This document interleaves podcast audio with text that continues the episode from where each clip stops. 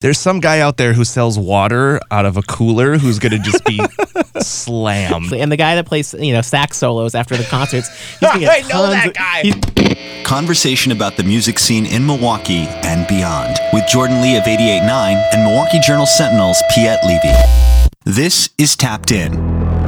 Good morning, Piet. How are you, bro? Great, Jordan. You know, it's been a week since I saw Lorde, but that Lorde show just keeps like popping in my mind. It was Yeah. you were there. I was there. We we thought it was better than expected. Yeah, I had really high expectations too going into it, but it was just such a good show, such a good arena show. And I've been thinking a lot about it because I've been thinking a lot about all the arena shows that are coming to town Yeah. this year. Um, I've been kind of floored how many announcement stories I've been writing for the Journal Sentinel. A lot. Uh, you know, just since the beginning of January. And there's been some huge names, you know, Justin Timberlake and Elton John and the Eagles and Foo Fighters and Metallica and, you know, Kevin Hart and J. Cole and Arcade Fire and just a lot of really, yeah. And that's just been in, a, in the first couple of months. So I did a story for the Journal Sentinel looking at, at I really t- dived deep and looked at how this really is shaping up to be maybe the biggest year for large scale concerts the city's ever had. Right. I mean, you got to think about. We've talked about this before, Pia, that the idea of the new arena is going to bring fresh and exciting new shows. But even before the new arena has opened its doors, we're already seeing huge announcements for locations like Summerfest. Um, things are coming back to life in you, new and exciting ways. And I, I just, I think your prediction is right. This might be one of the biggest concert summers we've had in a long, long, long time. Well, concert years, yeah, absolutely. Um, so right now we have 32 large-scale concerts that are scheduled for the year, and still the year is quite young. I mean, there's there's a good chance we'll get more in the fall, especially with the new arena. They've they've, they've said they've promised there's going to be a grand opening concert. Right. Um, but 32 is a pretty good number. Uh, I was looking back. I think the last time we had really high numbers uh, in that ballpark was like 2008. That was the peak industry year before the recession. Everything was like booming, and then Right. just really it went through a giant slump. And that was the year that the Bradley Center had its peak tour year with 17 tours. Harley Davidson had its big anniversary That's with, with right. Bruce Springsteen Yep. and the Foo Fighters that, that weekend. Um, that was just a huge year. You had the police at, at Marcus Amphitheater. A lot going on. That was outside of Summerfest. So this year's really shaping up to be really big. One of the key factors, I think, is just the industry itself is doing so well. You know, it's been on like, you know, five consecutive years of growth and it keeps growing, keeps growing, keeps growing. And there's a lot of tours that haven't hit Milwaukee in a while that have been eager to hit Milwaukee. It Yes. just makes sense in terms of routing. It's very favorable for the city this year. Absolutely. I mean, artists like Metallica coming back to Milwaukee, that's a huge deal. Ed Sheeran playing Miller Park. Yeah, I mean, and Ed these are Sheeran, big deals. Yeah, absolutely. Ed Sheeran plays every album cycle. He just hasn't hit Milwaukee yet, so Right. this is the year that he's going to do it. Kenny Chesney, he's also going to be at Miller Park. He always plays Milwaukee. He's got a tour, hasn't played in two years. It's due time for him to do that. Uh, and you've got acts that just haven't played in a while that are finally just making their way here, like Arcade Fire. 14 years since we've seen them. 14 years. They're playing Summerfest. Justin Timberlake hasn't been here in 15 years. He's going to be playing the new arena. So there's just a lot of favorable routing. But that new arena is also, I think, playing a role here too. We talked before about how there's going to be this honeymoon period around it. You know, a lot of promoters, a lot of audiences are eager to get to see a show at a new facility. They, you know, it's top of the line. Uh, there's a lot of excitement built in with the building. You have people who might be on the fence about seeing a show who are going to put the money up to go because of that new arena. And, and there's going to be that honeymoon period. I think that's why we're seeing this really good boom from the new arena in terms of their bookings already, even though we're six months out from the opening.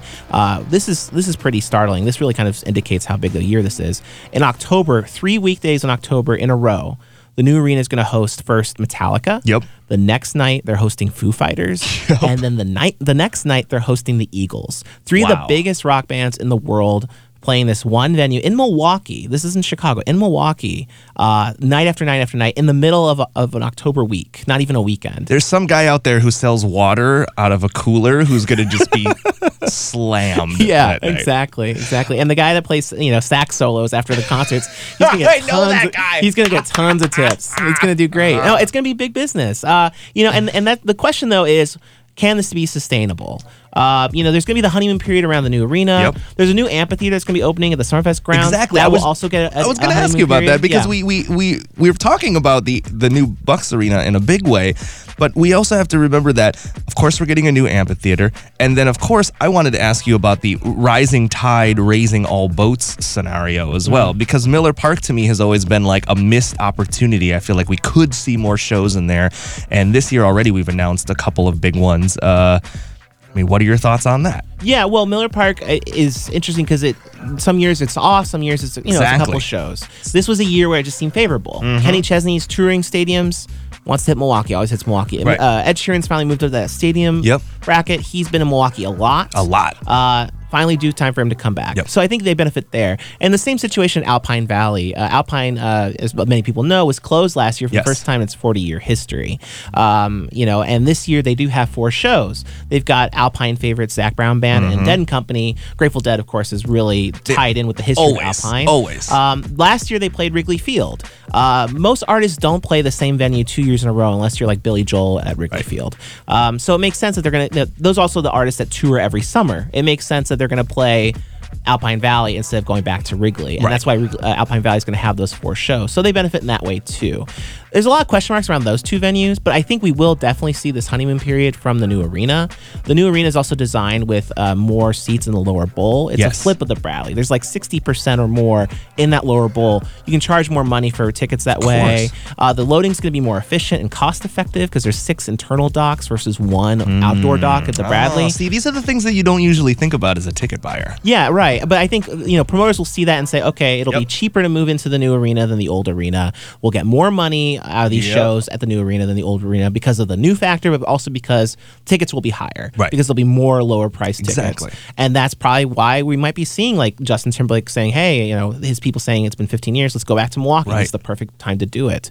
So they'll have the honeymoon, but also the amphitheater, uh, which will be opening about 2020. Yep. The, the new American Family Insurance Amphitheater. They will also likely benefit from a honeymoon. Um, this year they have one show outside of Summerfest. I expect once that new facility opens, Yes. we'll be getting more amphitheater tours beyond the big gig. I kind of assumed that as well. Uh, the idea that the Summerfest, you know, Summerfest has always kind of been this moment in Milwaukee where it's like heavy, heavy concentration. It's like you're you're just straight sugar for like 11 days, and then you take this little break, and sometimes the break before and after, it's like this really low lull, and I'll find myself going up to Twin Cities or down to Chicago to see a mm-hmm. show because it's not happening around here. It's like everything blows up during Summerfest. But for me, the last five plus years, other theaters doing more shows, Yeah. other theaters bringing more things into the Summerfest grounds. And now I'm thinking, okay, we've got this arena, we've got another amphitheater, we've got other opportunities. I'm wondering if at a certain point, summers in Milwaukee are going to attract people from all over the Midwest because there's just so many concerts happening in the Yeah, city. Yeah, possibly. I mean, that's the big question: is is the saturation point? When when can we, Yeah. when will we hit the saturation point?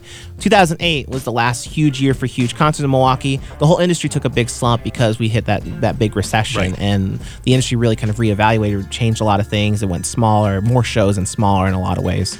Uh, and now that the industry is doing great, the economy will obviously play a factor into that. But we'll have to see if you know there'll be this honeymoon period. I think with the new arena, a honeymoon period with that new amphitheater. And in the meantime, you know the the, the Pabst group, the Rave, they're going to keep kind of booking a lot of shows. Um, I'm sure we'll see Miller Park stuff, Alpine stuff. Uh, the Panther Arena's got two shows this year, where they had one the same night as Lorde. Actually, they had Exactly. TobyMac, and then Exactly. they got a show uh, which is like the the de- night before Maroon Five this Right. fall. So there's there's plenty of as long as people are buying tickets, the shows will keep coming. The question will be how long can that go on for? And I talked to one promoter who was basically like.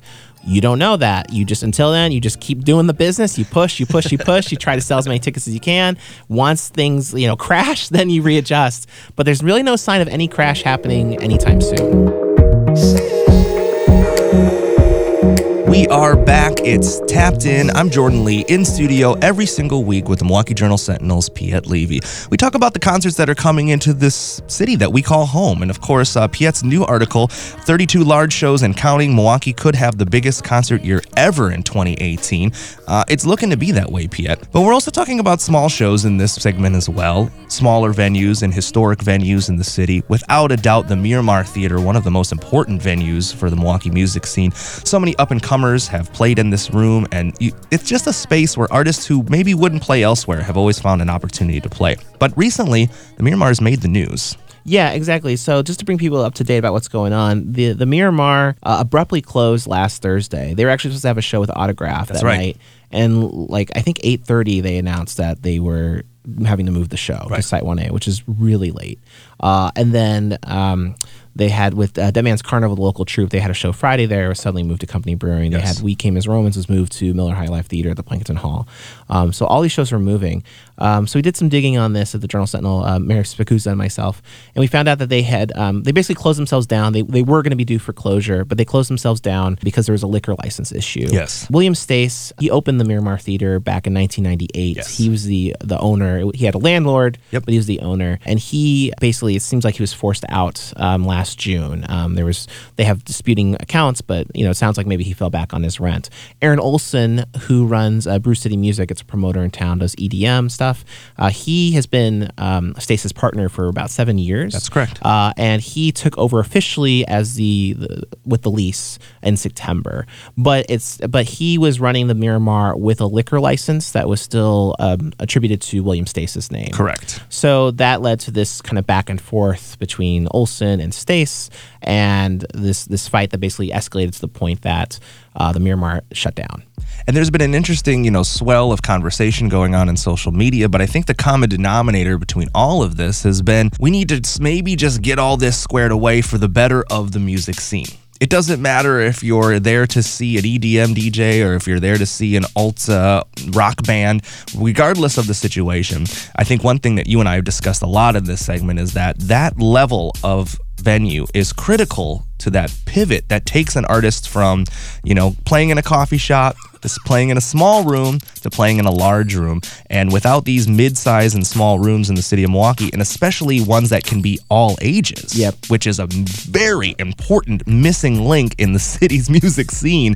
Uh, I have, I remember I saw Atmosphere open up for the Rusty Pelicans in 1998 in that room. Wow! Wow! I mean, you think about, you know, Atmosphere is probably one of the largest names in independent rap music at this point in time. oh sure.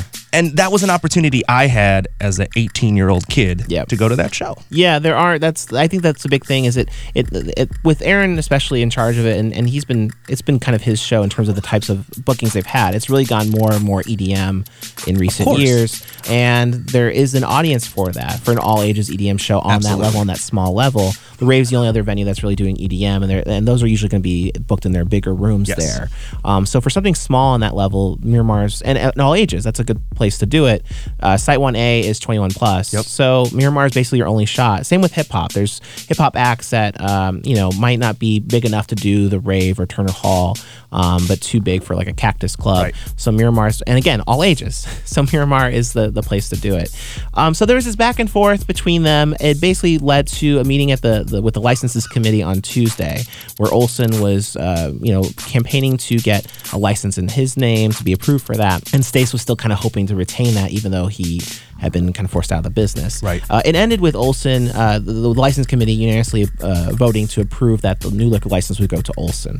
Uh, it still has to go in front of the full common Yes. council. Yep. Uh, it'll come go there, I think, in late March or early April. Until then, the Miramar Theater is going to be closed. But the hope is that, uh, from Olson's perspective, that the Common Council, based on this unanimous vote of, of um, support from the licenses committee, he'll get that liquor license and then the Miramar could reopen. Until then, the Miramar will be closed. Right. So they had, I think, like 12 shows booked there in March. They have shows booked there in April. These things are all going to, you know, move, possibly get canceled. Right. Uh, Olson has told me he's likely going to move most of them to either Site 1A or to Plankinton Hall at the Miller uh, High Life Theater. But he basically said anyone that was planning to go to these shows, please keep checking the Miramar Facebook page. We'll have updates on where these shows end up. That's that's going to be your best way to kind of figure out where you're going to go for these these gigs. Well, if you want more music news, you can always follow us at radiomilwaukee.org. Or go to jsonline.com slash music for all the info on this uh, this story. Thank you, Piet. I'll see you next week for Tapped In. See you next week.